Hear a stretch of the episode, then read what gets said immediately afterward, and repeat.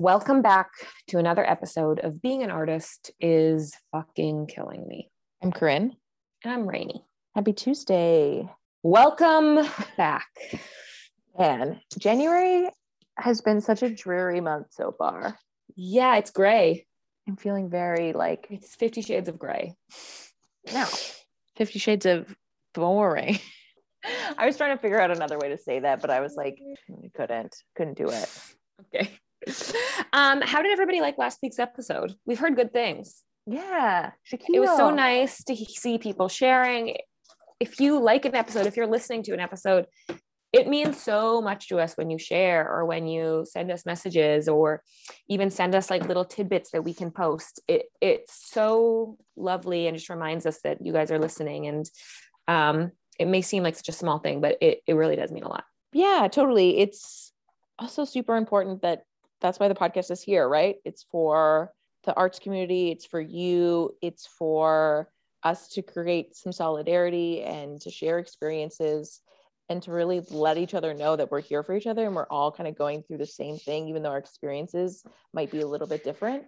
Mm-hmm. Um, so we love to hear that you're relating to some of that and you're sharing it and maybe you have an opinion to share maybe you don't and you were like oh that was I don't believe that. I don't know. Tell us. yeah, we, we want know. conversation. We want discussion. Yeah. Let us know your thoughts. Totally. Totally. Totally. And if you have any guests that you think would be excellent, send mm-hmm. us a mm-hmm. message. Send us totally. a list. Yeah. If you're like, let us know. I am a huge fan of this person and I unfortunately haven't been able to get them in a room. We'll do it. Yeah. Well, you can live vicariously through us. Yeah. Exactly. And we'll live vicariously through Zoom for now. Yeah. yeah. Do we think it's a good idea for schools to be open right now as this message comes out? That is the plan. I think if they provide them with the right equipment. Did you see the announcement though? They're not. We're recording this on Thursday the 13th, by the way. So this yes. might all be different in three days. Tomorrow. Tomorrow it's probably going to be different. Uh, yeah, they said they're going back to school on Monday. I think the kids everyone should be back. Mm-hmm. Uh, unpopular opinion. Sorry. Um, I, I think that's unpopular. I just think that it's the way that they're doing it is no totally nobody can find an agreement on like what is safe and what's not safe. Yeah, I think it. I think it's safe. I think it's people need to go back. I think that this is we're going to see such a decrease in um in like not to be a dick but like intelligence and education like people need to progress at a certain le- like point and at this point people that have been on zoom school for two years three years like we're going to start seeing um the effects of that in a few years. We're going to see that effects of that in 20 years with our research. And i i think you know we're all like yeah we can't fall behind anymore. And i i think that everyone needs to be back. And I, I think that we just need to make sure that it's done safely Right. Um, what I think from listening to Stephen Lecce, the little friggin' loser that he is, like talk about it the other day. Do not think he's hot. He's not. He's such a. Oh, I can. I do. I'm sorry. So I do. Dumb. He's dumb. He's like a, he's. It's just hilarious to me that he's in charge of like trying public school and he went to private school. Like Ontario school. Ontario school. Sorry, not just yeah, sorry he's in and he's he never went to he went to private school. There's something hilarious about that. Um yeah but i think anyone that's like a bad dude is like attractive so that makes sense. Oh my god. Uh, you know i've been in like a deep twitter spiral the last few days. It's this like un- this like mostly unemployed thing. It does not suit me well. Um and this is the thing this is like the biggest thing for me that i just like can't grab my wrap my head around. And it's like what i also can't wrap my head around in an like when you work somewhere is that you won't be notified if you were in contact with someone who is positive which to me is crazy. And i think not and i i've heard like businesses say that they do it so they can't be blamed for exposure like whatever. That's that's between you and some sort of god that you believe in. But i think that the more knowledge is power and if you think that me not knowing is good for me you have no idea what my life is outside of this. If i'm a caretaker or if i have like if i live with someone who's immunocompromised if i you know if there's things that i have to do that could potentially be damaging to someone else in my life. And i think not telling them is real like assuming that they don't need to know because you think what's best for that family or for that person is like sociopathic if i'm using that word correctly. I think, I think it's crazy and like yeah i mean it brings up an interesting discussion surrounding personal responsibility and putting responsibility on someone else. I mean should we all just be and maybe using resources for not like we're already lacking resources. If that's a thing that happens do we have the resources to let everybody get tested and check for themselves every single time there's an exposure? But we don't we wouldn't be lacking in resources if our government had spent the last two years acquiring them. Yeah, but right? then that's a different situation. That's a, well, that's, that's, that's last year's problem. That's not the current situation, and that's not totally. necessarily the business, the personal, the onus on the business. That's the onus on the government again, right? So totally. there, there's like an interesting discussion surrounding your personal responsibility and track your symptoms. If you come into contact someone, be safe, um, live your life, but also like if you are a caretaker, then maybe you need to take on the onus of like, maybe I shouldn't necessarily be going to group settings or going to group parties or going to work events but it's not necessarily going to parties or going to work events. It's just like it's just going to going work, to work yeah. or yeah. going to school, which they're like schools are open. Like especially if we think about it in like as like people that have to go to work in the sense of they don't have the luxury of working from home, they mm-hmm. don't have paid sick days, or they've used them all up already, or yeah. you know what I mean. They have to go to work. So yeah. they're like, oh yeah, schools are open. My kids have to go to school. Oh, they're, but no one's telling me my kid's getting sick or in contact with someone sick. They bring it home and then that person brings it to work. Yeah. Like, you know what I mean? There's all of these like ramifications of every choice. Yeah. Of every Where, choice. And yeah. I just, and I just think that you sh- should be told. That's all. And then that person with that knowledge can make the choice that is right for them. But if they never have the knowledge or the information, then the community like like what can we do? Yeah. you can't do anything. And i think all of the recent um, i'm going on a tangent here. Wow. I think all of the recent measures that have been put in place by the ford government because they're doing it like very last minute are all to make it to take the onus off themselves and put it back into the community. Like this is why the schools are opening without anything because the minister of education is putting the onus on the school departments or on the school boards you make your own choices right so then they can't blame anybody else you know and it's all about putting and this is, i think it's all like ramping up because it's election season right mm-hmm. we did mm-hmm. as much as we could the school boards failed you you know what i mean it's like all of that right. psyche blame your fellow community members don't blame us it's all mm-hmm. of that like ugh, ugh.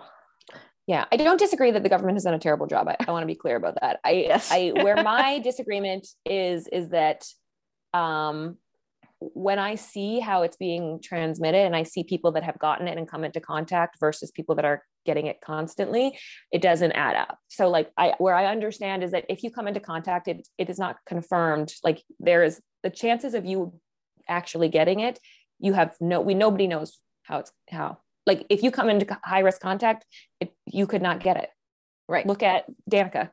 Yeah. Look at like she's been in high risk contacts four or five times now, lived. Yeah within that and she's never gotten it so right. there is almost like a sense of like every time so how many emails are you going to get every single day this kid has it this kid has it this kid has it this kid has it cool right.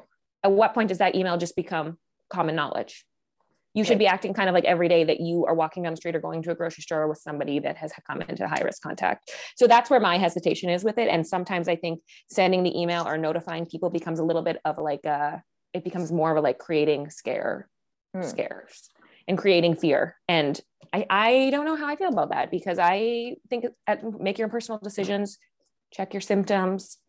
Right. I think that we should have access to N95s. I think we should have access to rapid tests. I think we should be opening right. up PCR tests. We should have more nurses. We should be giving healthcare benefits to people that are working overtime to make us safe. Right. But I also we don't I, have those things. I don't disagree with the fact that I don't know. I kind of also I, I don't know. I understand a little bit where why we're saying we're not going to let people know when they've come into contact either. Because it is at some point also like people will sue. People will 100% sue businesses and that's going to be more of like an economical disaster i think. Like people are going to businesses are going to lose money because how many people are going to sue them right? If they come into contact. So i don't know. I kind of also get it. I mean i'm i we should have access to all those things you just listed and i think that is the the problem right yeah. if we contact traced everybody, everybody would want to get tested. And we said, no, you can't get tested. So what's the point of letting people know? You yeah. know, even though I think everybody should be letting you know. And I don't, it's very complicated, obviously. Mm-hmm. Um, but I think that you- all of those yeah. mitigation layers in place to make places as safe as possible. And as Mhm. from what I was listening to the announcement the other day, that the schools are not doing that. Mhm. You know, like they're giving teachers two N95s, not a fresh one every day, like you should be wearing. Mhm. Students are getting like one, or they're getting Yeah. two rapid tests. That's it. At this Yeah. at the top of the year, they're not getting two a week. They're getting No. two. You know. Yeah. So it's just like it's like these half-ass measures that just don't make sense, and it's just yeah. And it's like also like crazy my sister like is living in amsterdam and like the healthcare system is obviously just like better there they can just like go to a store and buy a rapid test for 12 euros everybody has access to that you know and, and just like those measures aren't possible here. you know like it's like finding gold if you get like a rapid test or an n95 yeah, I brought boxes back from Alberta because my mom just had access to them. You mm-hmm. know, yeah and Yeah. Anna, and my roommate the other day was like, "Oh my gosh, where did you buy those ones before the holidays? Because my friend needs them and we can't find them anywhere." I like walked downstairs with a box and was like, "Here you go. Like, Yeah, yeah. You need this. Like, Mhm. take this to your friend." You know, she's like, "Oh, this Totally. is one test," and I was like, "No, there's five in there. Have them all. yeah Like, be Yeah. safe. I hope this helps your friend feel better." pass it along Yeah, like pass the love Yeah. show no one love. else is taking care of us. We got to take care of each other. No, exactly. I mean, we uh, luckily, like I said, I had access. Me and you have been both lucky to have people in our lives who we have access to rapid tests. But Yeah. uh, it, yeah, and it's come in handy this week specifically. you know, Yeah. I don't know. Do what's best for you. Yeah. Make good choices. Remember check your symptoms. Check your fever every day. Like that's what I'm doing. It's become part of my morning routine. check your check your temp. I check my temperature every morning.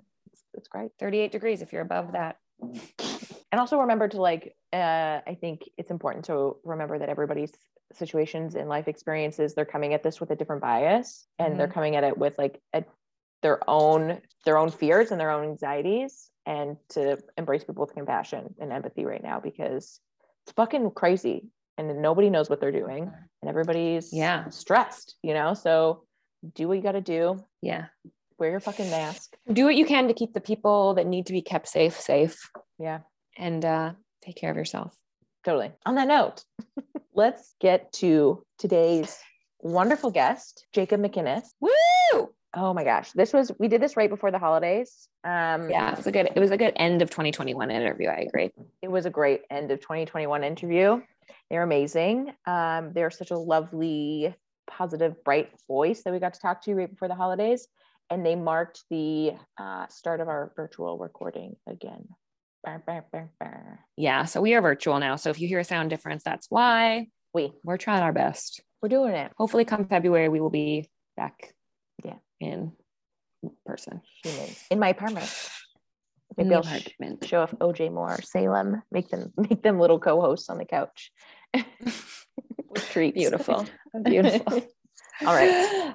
Uh okay let's get going. Here we go Hey everyone, uh, my name is Jacob McInnes. I am a Toronto based artist and performer, uh, and I'm non binary. My pronouns are they, them. how I mean this interview that we're doing now, Jacob, is our it's December 2021, right? are you sure about the year I don't know what year it is. Seriously, what a time warp. And Yeah. and you were right though. You were saying that like you're like two years have been stolen from us. And it's it's very true. I feel like there's gonna be a huge gap of people that are like I mean, every age, but there's gonna be like people are gonna be like delayed two years for the rest of their lives. Like we're just gonna be like like everybody that went into the pandemic at like 21 is going to be 21 for like three more years oh my you know You know what? My heart breaks, especially for that kind of generation of of 20 somethings who are just getting out of school and like are gonna go party in the neighborhood, go dancing and clubbing, and it's like, nope, sorry, Netflix. I mean, Yeah. it's probably for the best. I had my crazy 20s, so oh no everybody needs that I know, I know, I feel so bad.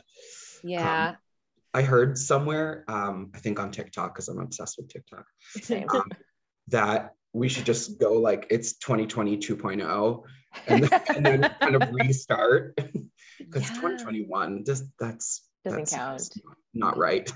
it feels Yeah. like a gap year like it feels Yeah. like it it was a year for everyone to just like be like are we okay you know Mhm. like is everything okay and it and it wasn't this is fine. It's fine. Oh It's man. fine. Oh, I don't know.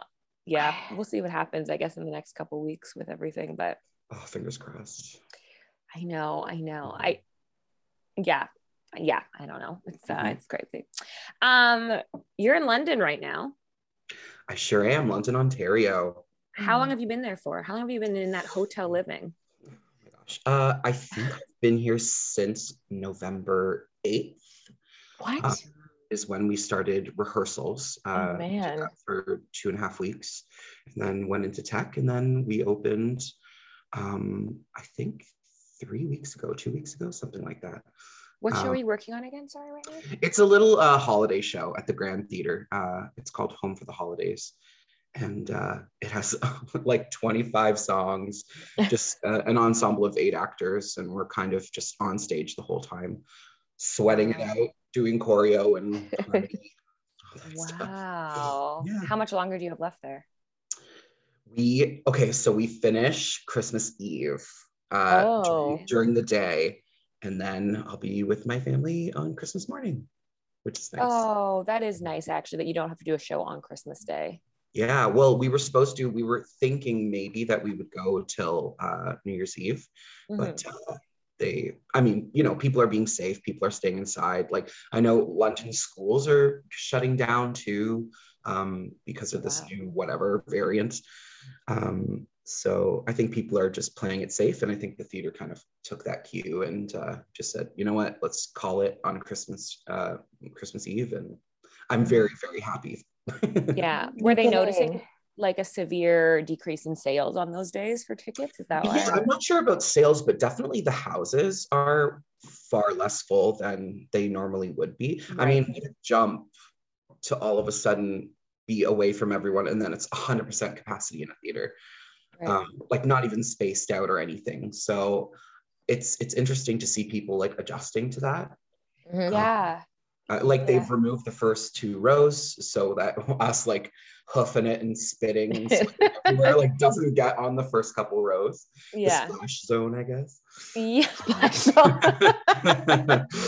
Uh, yeah. yeah. That actually makes me laugh when I see when they had, I think they still have them up at a couple places. They had them up in like in the village, the like the the Plexiglass. plexiglasses. And I was like, I always felt so bad for the queens because like obviously like such a large part of that culture is like just roaming like the rows.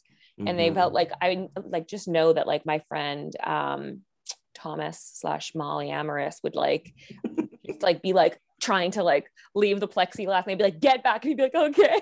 Like, he would like you know and he'd still have his thing on. And anyway it was it, and it's just like such interesting. I really hope that they don't bring I mean I'm sure they will bring that plexiglass black as like a safety measure to keep everything going but it is it's such a disconnect I find Yeah, Plexi's. We- I was just in a production. It's like a co-production, Soulpepper and um, Bad Hats Theater, Alice in Wonderland. yeah Oh, Oh, you with did that with- Fiona. Yeah, with Fiona and Richard. yes Um, and we joked that that was Alice through the plexiglass. Because we had because the COVID that was when things were really strict. There was no Yes. vaccine. We had to be temperature checked like all the time, and Yeah. like very separate dressing rooms, all that. So we were lucky enough to film this thing because film was still film has never died throughout the whole thing. But Yes. they've just Yeah. been very cautious, as you both obviously know. Mhm. Um, but uh, so I don't know, it's so arbitrary, but for singing, you weren't allowed to sing with someone unless you were behind a plexiglass. So they devised these rolly plexiglasses and like made them part of the story. So we would like create hallways, we would like Yeah. make things bigger and smaller. And So but it, interesting. it was this, like, especially when we were in masks and the plexiglass, and they had this like before they took it off, obviously, because our grubby fingerprints would get all over it, but they had this like frosted panel. so it was like we were at work together, but we were not at work together. It was so strange. yeah, it's such been, a disconnect yeah, Yeah. and in such a connected art form. Mhm. Totally. Did you Yeah. guys still have to sing with the masks on? Is that what you're Mhm, saying? mhm. Just for rehearsals though, right? And then you took them off for just filming. rehearsals, and then we got like real t- like COVID tests, and so the, all, only the people performing could wear uh, or could be maskless. But the second we're done rehearsing, mask back on. Second Yeah. we're off the stage, mask back on. So yeah. Yeah. How like was filming. that? Like that must have been an adjustment for your like. Were you singing much in that show? yeah, oh yeah, yeah yeah so you Mhm. like were how was that an adjustment for your like your vocals and like adjusting like your diaphragm and stuff Mhm. Well, so before they had kind of figured out singing masks, actually, do I have one, Ricky? Yes, I do. So it's like this, it kind of makes you look like a duck. There's like extra Oh. space in it. Between because your mouth. before, that's right, between the Yeah. mouth and the mask. Um, and uh, like before that, you'd go to do like this Yeah. huge no and then mask suck into your mouth. And we're doing choreography. Like, and like, I'm a big girl. Like, I'm like a Step 300 touch. pound fierce mama. Like, I, do- like dancing and doing all that with a mask on like that was like some weird survivor challenge that feels very like squid gamey yeah yeah it's like it's like fear factor meets squid game yeah yeah that's awful. Man. oh but ha- we got to do the art so that's i mean that's Yes. true. That's true. Did you have you noticed that you have been taking because of like the lack of contracts or lack of live performing arts i guess in canada right now or slash the world um, have you found that you've been taking contracts that you wouldn't normally take?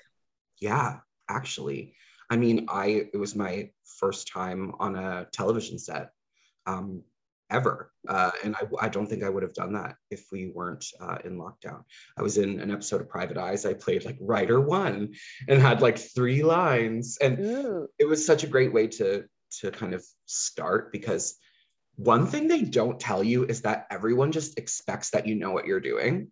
Yeah.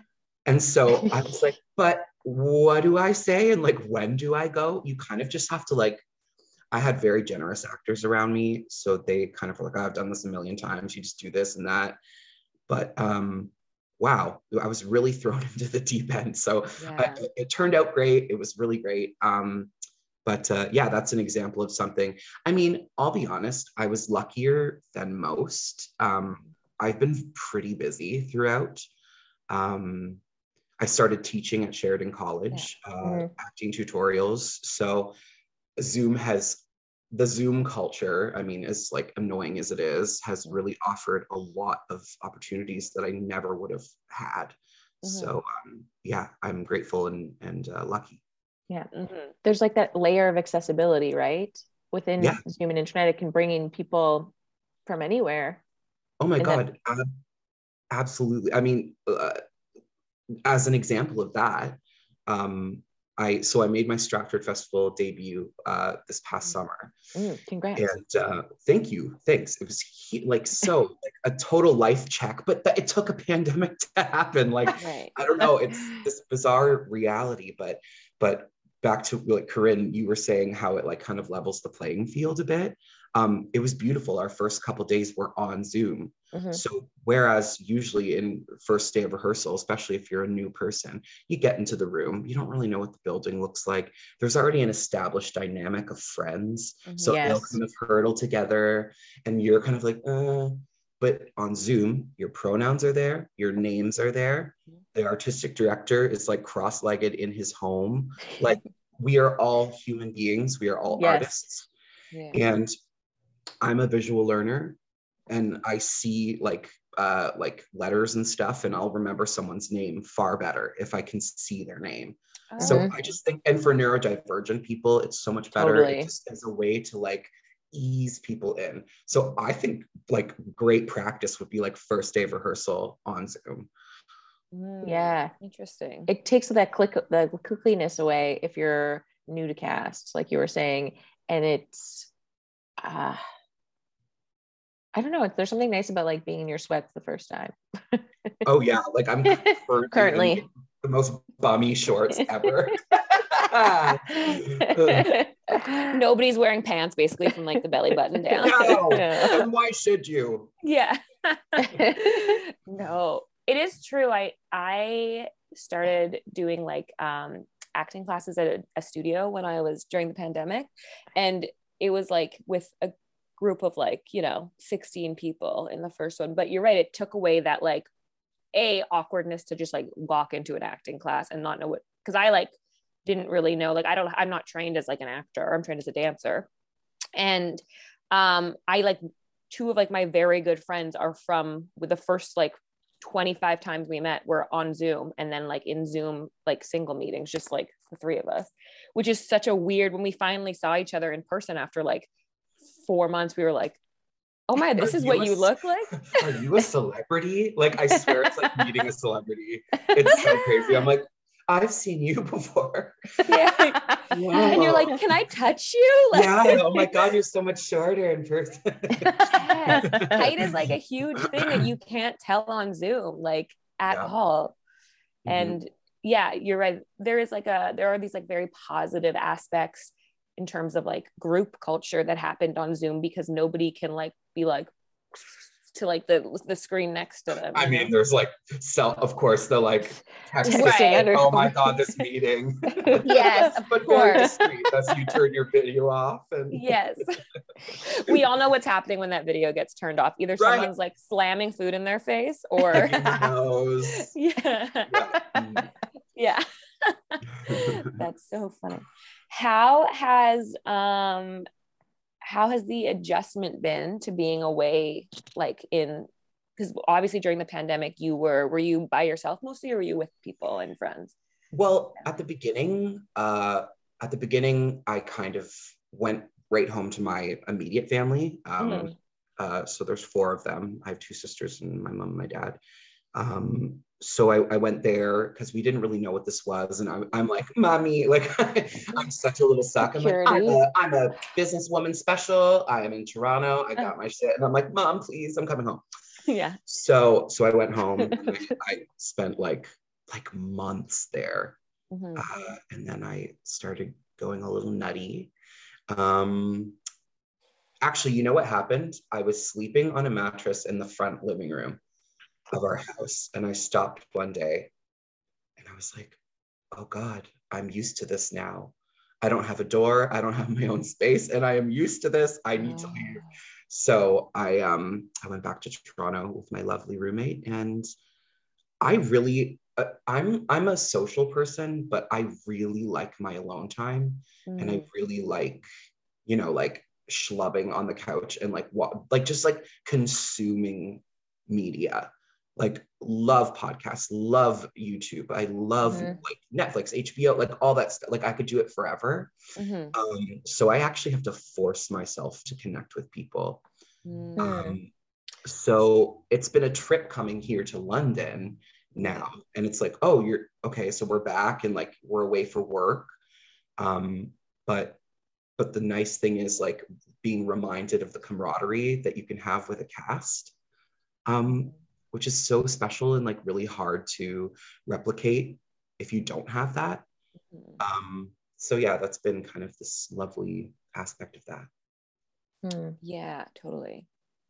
I don't think that's there. Yeah, there's like a camaraderie within artists that I find when they're all collectively working on a project and like so invested in it that um, I don't think is like rep like can you can replicate with like mm-hmm. um normal jobs? I mean maybe i don't know i guess maybe not. Maybe i've never been on like a lawyer team that's working on a case together. I'm sure that's like very similar.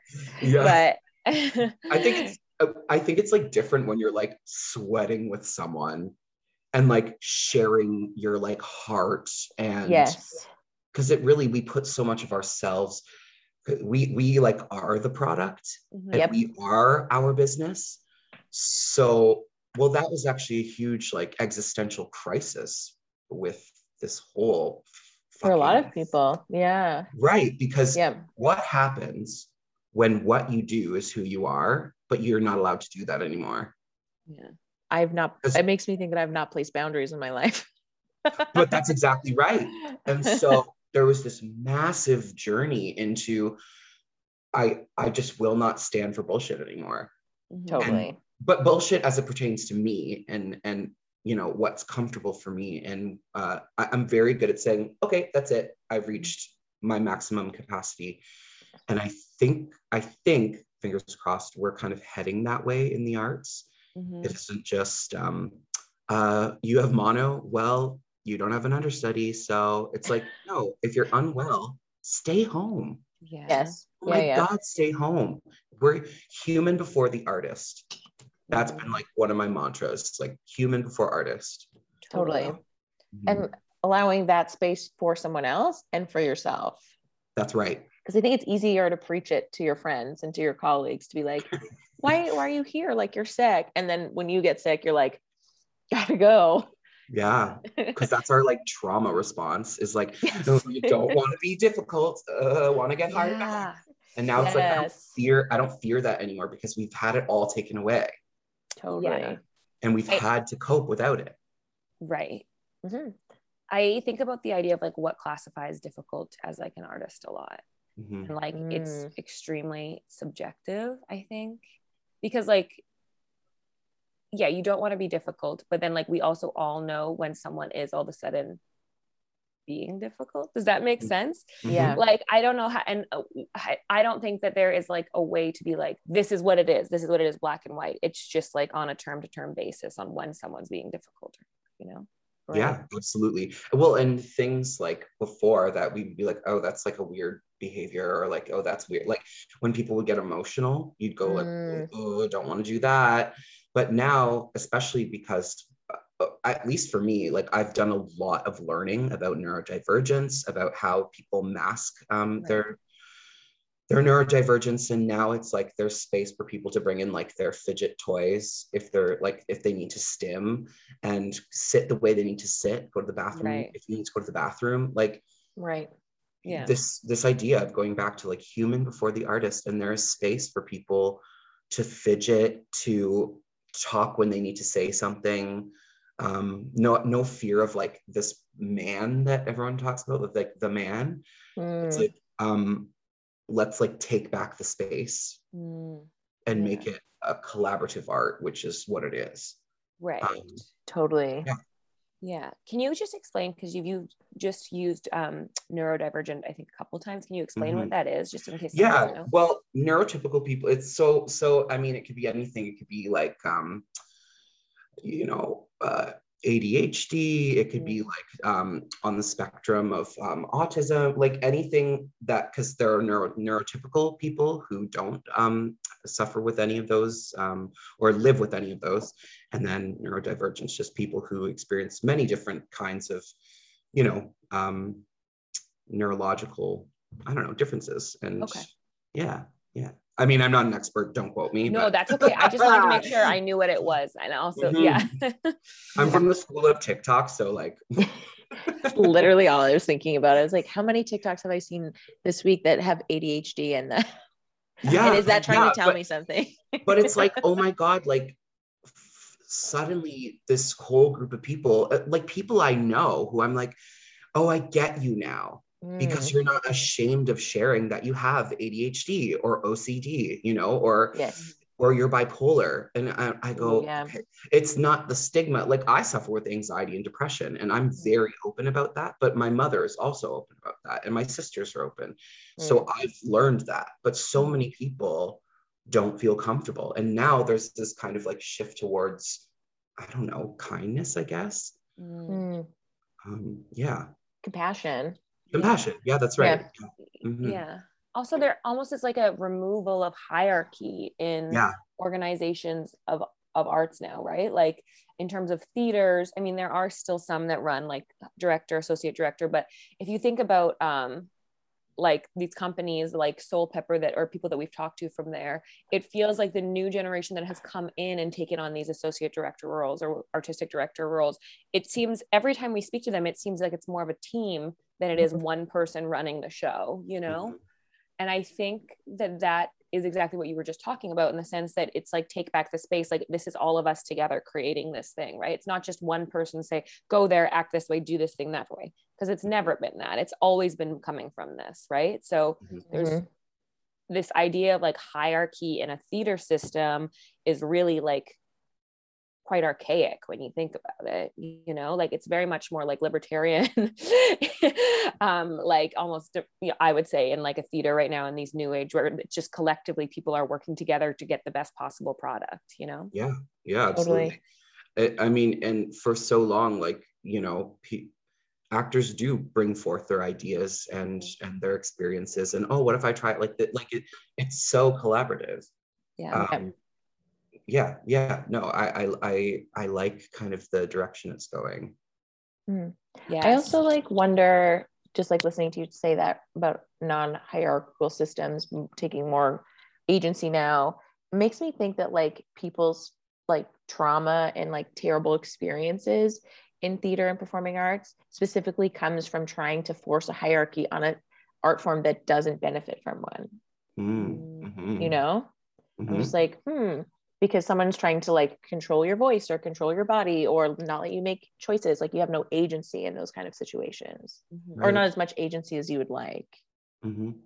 yeah and I, I i think there's also this element of um something i try to impart on my students and and like don't don't ad- adjust yourself for an audition just show them who you are mm-hmm. um i think that's my big tr- not trick, but like my big kind of audition thing. If I go in and I just give them Jacob and they, they're like, not what we're looking for, I can leave with my head held high because I said, this is the artist I am. This is, I would, mm-hmm. you know, I'd love to work with you. We'd have a great time. And, you know, maybe it's just like, yep, yeah, it doesn't fit in the whatever. And, but mm-hmm. you, you're not leaving like, oh shit, like I didn't pick the wrong song. Cause, right. You know, cause I, I people adjust I think their their material to like the, the flavor of the show and they're learning new songs and I'm like just do what you do best and if they want to see more they'll ask for more. Totally. but, but it's uh, it's not being ashamed of just being yourself. Um because there used to be this kind of cookie cutter you know I come from Sheridan and Sheridan really teaches people to be great auditioners. Um but it's almost like this army of like walk around the piano this way so your butt isn't facing them don't shake their hands like very like everyone walking in with like their same like character shoes their same like fine anyway yeah. great education but but really it's like i think there's space for um individuality um yeah totally and yeah and just like being comfortable with who you are yeah. yeah. Don't shake their hand is like a hilarious one that has like I feel like everyone is told in everything. Like never shake their hand. that was pre that was pre COVID. Oh that God, was like, I'm like, oh, so Queen of England. Hand. All right. Yeah, okay. Like, yeah, sounds good. Yeah. you will bow. Little curtsy. you will three quarters curtsy. Yeah. yeah. I don't understand. Like I also like wonder about if these are like urban like like legends or these are just like myths or like did one person shake a hand one time and like not get the audition. person? I like don't know where things come from you know? I don't know. Also i just like think like shaking someone's hand would be i don't know memorable and also like polite you know? Oh so nice to meet you. I don't know. Mm. i mean but I mean, where yeah. i mean but where's the line on that? Like i am a person that like if we're talking about authenticity in addition to be yourself i like i'm a straight up hugger. Like i don't shake people's hands. I'm like how are and like when does that become appropriate with like casting directors you know? So i don't totally. know oh my gosh. Um how have you because you left sheridan like you went to school there and now you're mm-hmm. back. Mm-hmm. What were you called back? Did someone ask you to come back? And how have you enjoyed that experience so far? Yeah, so um, so I was out of Sheridan in 2012. Um, and uh, yeah, um, I had a teacher there who was kind of just starting. Um, lovely, lovely uh, uh, uh, person. And um, he he now is the head of acting, or I guess they're they're trying to do a non-hierarchical thing, mm. um, uh, uh, but they have kind of like representatives at the top of each mm. program. So so uh, he's head of acting. Anyway, he contacted me um, and just said, "Is would teaching acting tutorials um, be be of interest to you and i kind of said well god who am i like even just the word teachers kind of trippy to me i think like i'm Totally. more like a, a mentor but i thought okay they're all going through a really rough time right now and i know how like horrible theater school can be um, and how like damaging and maybe i can impart like a bit of like wisdom or like i don't know calm calm their their hearts uh, or maybe give them knowledge that i wish that i had had Yeah. And then it's just been um, really phenomenal. They're they're all um, I, I got really lucky with i mean they're all fantastic but i got very lucky with the people i teach. Um, i think because i am non-binary um, we we kind of put up our bios and kind of give them a flavor of who we are and then they get to choose us. So i have a lot of genderqueer um, students a lot of they thems in our in our zoom names. Um, so even putting into practice the language of of using someone's proper pronouns has been really beautiful. Mm. um, telling my students like yo if you're like assigned male at birth and you want to rock a lady macbeth speech like you friggin' do that. Mhm. because we're just telling stories. Like Mhm. it's just play so Totally. just do do literally anything that sings to you Mhm. um, so that's been really really beautiful and to watch them soar i just know a lot of people get cast aside like you know a program will generally pick it's like top, like five people that they put all of their like stock in and then everyone else gets kind of like blown to the sides Oh yes. That's So- such a good point. Yeah. Yes. you know so i had a bunch of students who were like literal stars but they weren't getting that like backing from the school because you know because of whatever Yeah. Seeing them- favoritism, nepotism. yeah yeah all that all, all that that happens everywhere Yes. so uh, getting to see them take ownership and and and soar beyond and like see them get agents before people like because because not because but I, I really made a point of being like you are a star. This is just three years four years of your life. Like this it doesn't dictate who you are. As a person as an artist you will develop you will grow. I was like my my best friend um she she didn't work for like six years really out of out of school. And then all of a sudden gets signed to an agency books kinky boots in toronto and then you know she's so you just never know Yeah. Yes. but um but i have a special soft spot for i i was one of the people that they invested in in my year so i had a very not an easy time it was still rough but i had an easier time than uh, many um so anyway I, I just want to I want to make sure that they have their own voices and and uh, realize that they're stars. Totally. Yeah. Mhm. It's also nice to hear you say that you were one of those people that like was invested in by instructors and that you recognize that and that you saw that uh, what was happening to other people in your cohort Mhm. and that Yeah. their experiences were very different because of the treatment that they were getting from people that were supposed to give them that boost that you're now giving students. Mhm. That's right, and it's it's very naive, um, and almost like um, violent to just pretend that everything's fine when it's like not for a lot of Yeah. people. Yes. So so yeah, just being like attuned to those struggles and those realities is like a huge thing that um yeah yeah that i'm hoping more people kind of get privy to totally. What are Mhm. like some um actual like physical things that you do in your tutorials to kind of combat that if they if your students experience that from other instructors? In my kind of tutorial room i always say it's your time it's your money Mhm. we can do whatever you want um and i make it very clear you know mental health is like of the utmost and i know how school can be so a lot of the time it's like decompressing and um uh speaking very candidly about our experiences and just you know it, not that you have to be anyone's friend because there's obviously still like this level of like i'm an instructor you're a student. Yes. but but just as uh, I always I maintain that my tutorial room is a safe space, um, and a lot of really beautiful work can come from that. So i have students who are like exquisite writers. Like i like think about the plays they've written and we've read them together and i've helped dramaturge like we've it's um it's incredible. Anyway the the stuff that can happen when they're not afraid of like you're not off book for this monologue or like we're going to do your monologue today it's like we'll know what's helpful for you. Because um, i in my acting tutorials like we would have teachers who would literally be like why isn't this off book?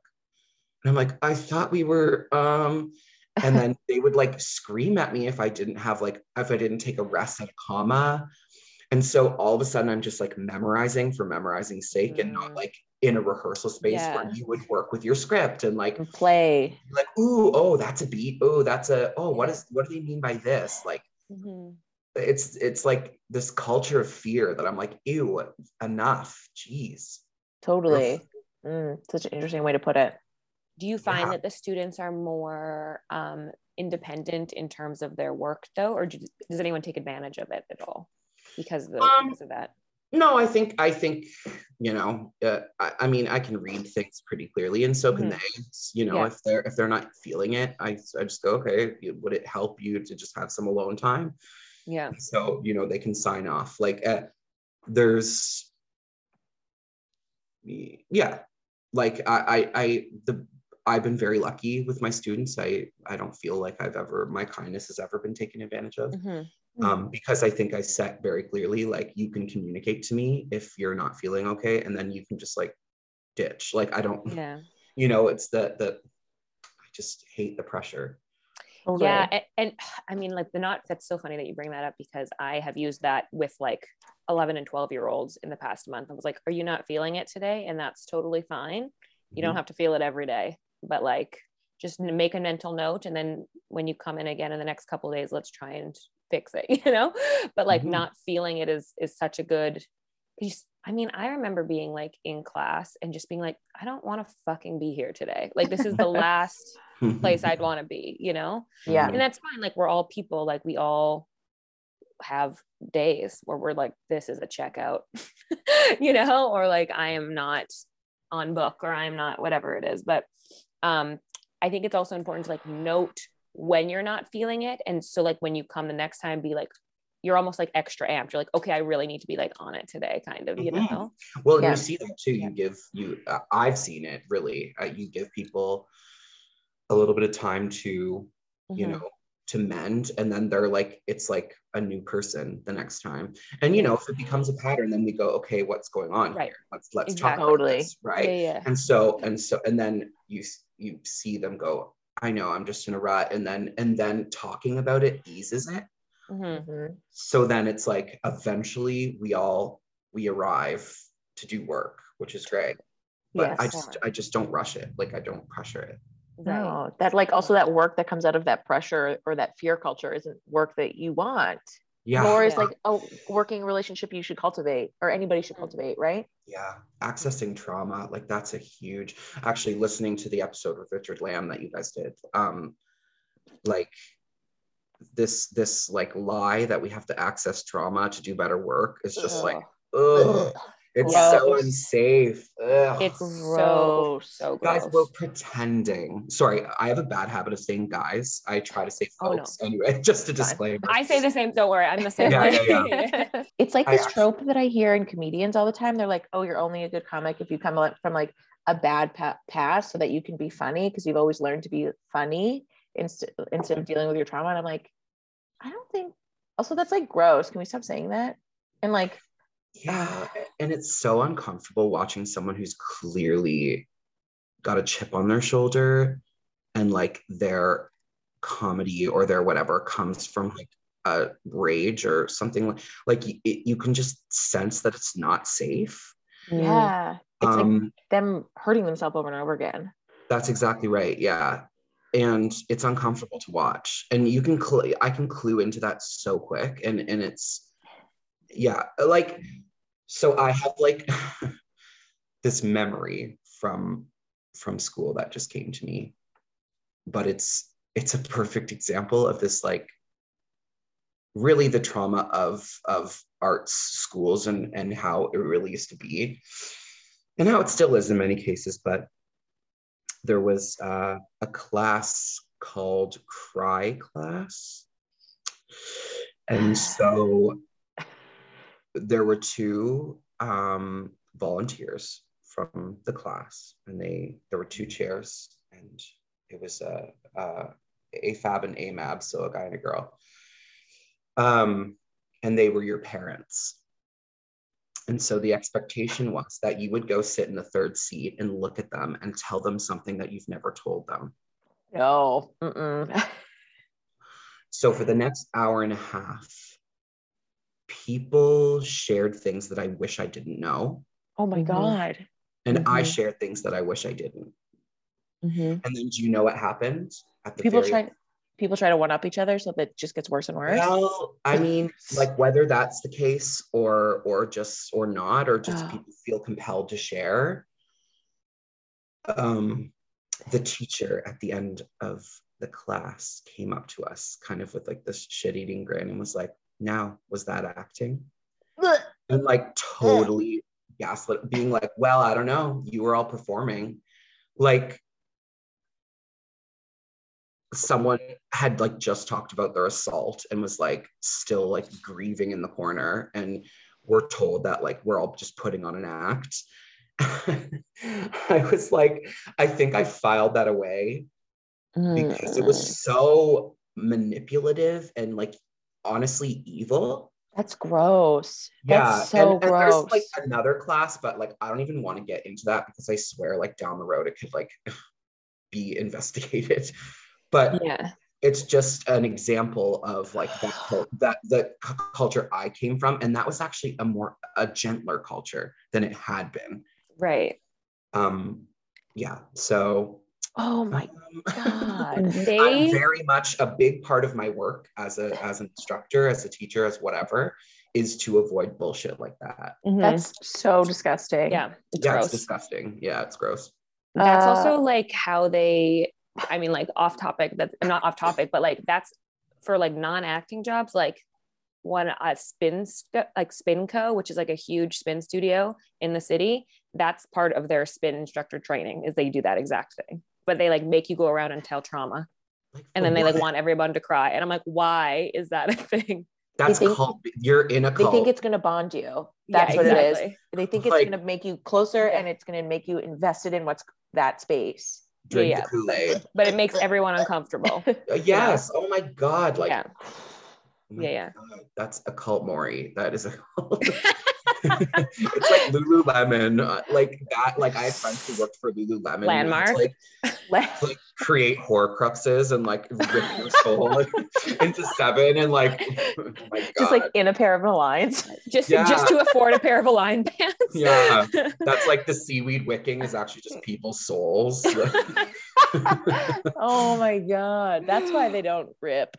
yeah yeah. Ugh. but there you know what? There is this like why is trauma bo- bonding such a huge part of art institutions? Ugh. why? also like we think i think like it in the characteristics of like also relationships. So they're like the trauma bonding that they're trying to do is to get you to think that the, that relationship is more than what it is. Right. right? Because like also like narcissists trauma bond with you or they love Oh. on you you know like Yeah. these are all manipulative characteristics to make you be more invested than you actually should be in that moment because if you're not as invested then you have boundaries they're trying to like pull all those boundaries away and they're That's trying right. to like this is more important than you Mhm. think Yeah, we're a family. You have to do it for each other. It's Yes. like stay um, extra six hours like yeah, that's this whole tightrope, right? Of being Yeah. an artist and being a human.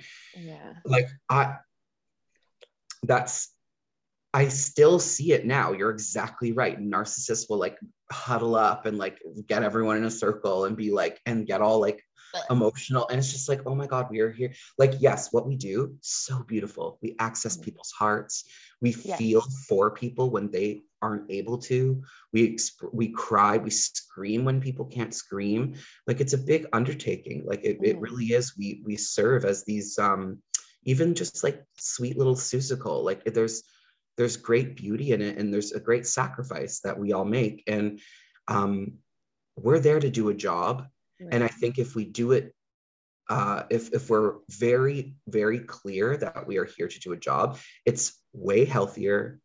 Yes. There's we you're exactly right. Like we have autonomy Mhm. and and we have boundaries and but from that comes exquisite work and i mm-hmm. think people just haven't seen that yet because people have kept this generational like institutionalized like idea of this trauma bonding of like we well we're we're a family it's like no we have our families this Yes. is work Yeah. and I love my I love my coworkers. Wonderful. We like I mm-hmm. was saying, we spit on each other. We freaking like sweat together. Like I, someone farts in front of me while I'm lifting them, and I'm like, it's okay, you know, like.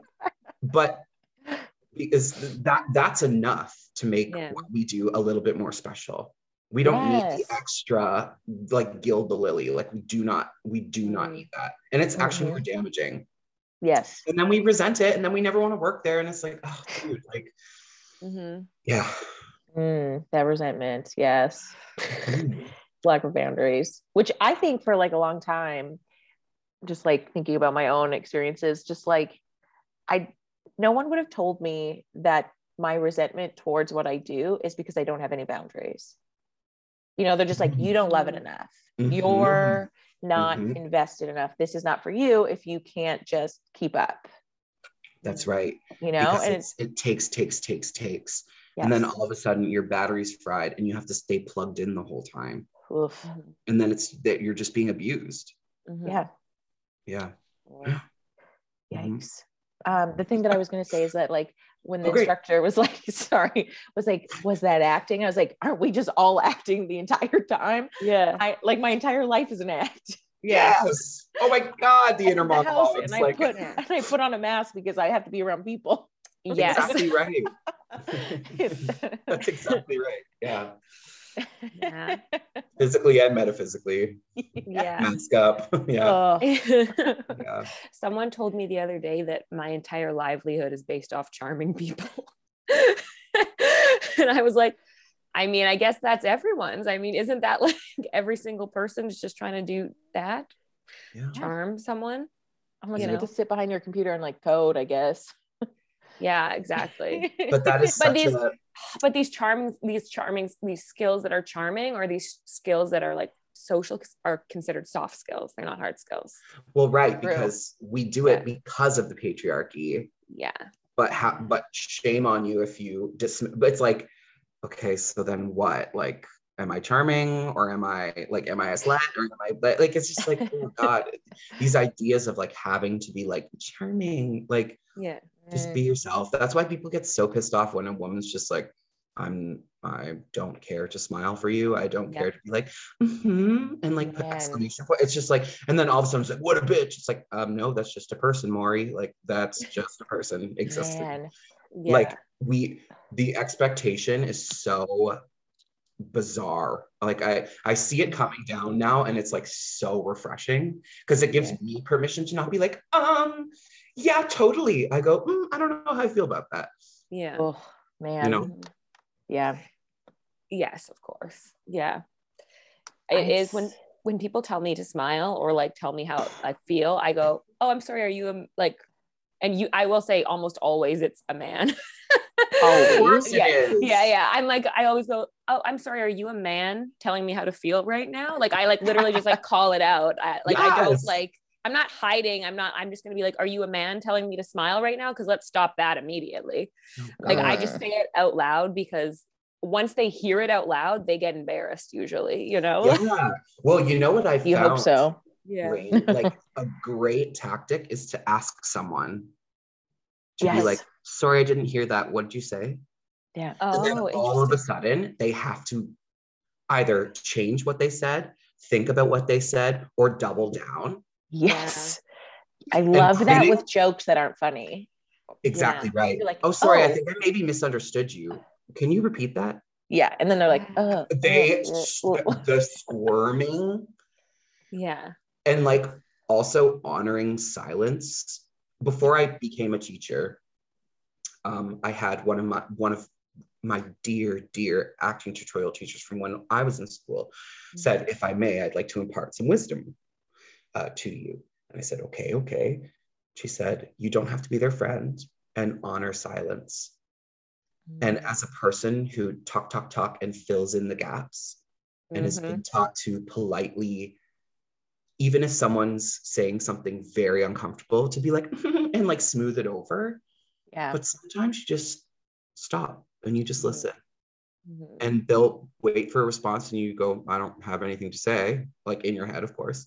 And you'll see them immediately, like the fight goes out of them or like the Mm. whatever goes out of them. Uh, it is really powerful, just Mm. just leaving space. yeah yeah silence is incredibly powerful and it's also like a very can be used as a very good business tactic as well you know Well, like maybe not in podcasting, but yeah yeah yeah Yeah. now we'll have a minute of Oh, silence man. as an ambulance drives by. yeah oh amazing Wow. um i on that note unless corinne you had some other questions you wanted to ask but i think we have the main question to ask you jacob Is being an artist fucking killing you? Oh, listen. I love when a Do you know- response starts like that. I think so. I've I really thought about this, um, and I think the time between the art Mm. kills me. Mm. I think the aspect of job insecurity is killing me. The inconsistency is killing me. Um, not being having uh, what we do not being honored as an actual job is killing me. Uh, paying double rent because a theater can't afford to put up its artists is That's killing me crazy. um yeah and like having to buy groceries at dollarama is killing me um uh so yeah um i, I think i blame the system a system that uh, uh takes art consumes it but doesn't honor it. It's an abusive relationship. Um so yeah to end on a positive note. Ah, but uh, but but you know what? Okay i'll tell a little anecdote. Yes, please. i was having so i just graduated from sheridan and um, i was uh, newly medicated for depression. Um, I- was having really vivid dreams uh, about being pregnant and um, miscarrying and then I looked that up and it said when people have dreams like that, it means that there's a lack of creativity. And then that's when Oh. I started painting again because I hadn't painted for years because I just focused on my acting. And immediately the dreams went away. And I felt fulfilled and I could sleep at night. And that's when I kind of came to this conclusion. And I say this all the time if I'm not creating, I'm destroying. And it's usually myself I'm destroying. So I try to Mm. stay creative or else I'm destructive. And um, Mm. yeah, so art kills me and it saves me. Mhm. Wow. Yeah. Well, it's beautiful. It was beautiful. Thank you. That's my. TED talk. Thank you for coming. Yeah. Thank you so much. um, thank you, Jacob, so much. If people were wanting to find you, contact you, where would they find you? So I'm on the gram uh, at Jacob McInnes, uh, all one word. Uh, I have an art Instagram, Jacob McInnes Art. Uh, And um, yeah, like generally that's it. Do you have any like also, upcoming shows in the city that people might be interested in? I have a project Ooh. In the East Coast that I don't think I'm allowed to talk about, but it's really exciting. Fine. Okay. Um, but oh, also during the pandemic, I wrote my first like pop song because I've always wanted to write, and I got my heart broken in a really big way one time, and I wrote like a whole album. And so I was like, oh, I want to. Work. So I worked with a, a recording studio uh, in in the UK, and I I recorded it. So it's called In My Dreams, and it's available anywhere you stream music. So Oh, fun. awesome. Let me know if you like it. Thank you. Oh, Yay. um, thank you so much for being here. If you like today's episode, um, if you have any questions, if you also feel the things that we feel, uh, hit us up on Instagram, Facebook, Twitter. Uh, check us out on Patreon. Go to Radio Public. go check us out and uh, let us know what you think. Um, happy New Year.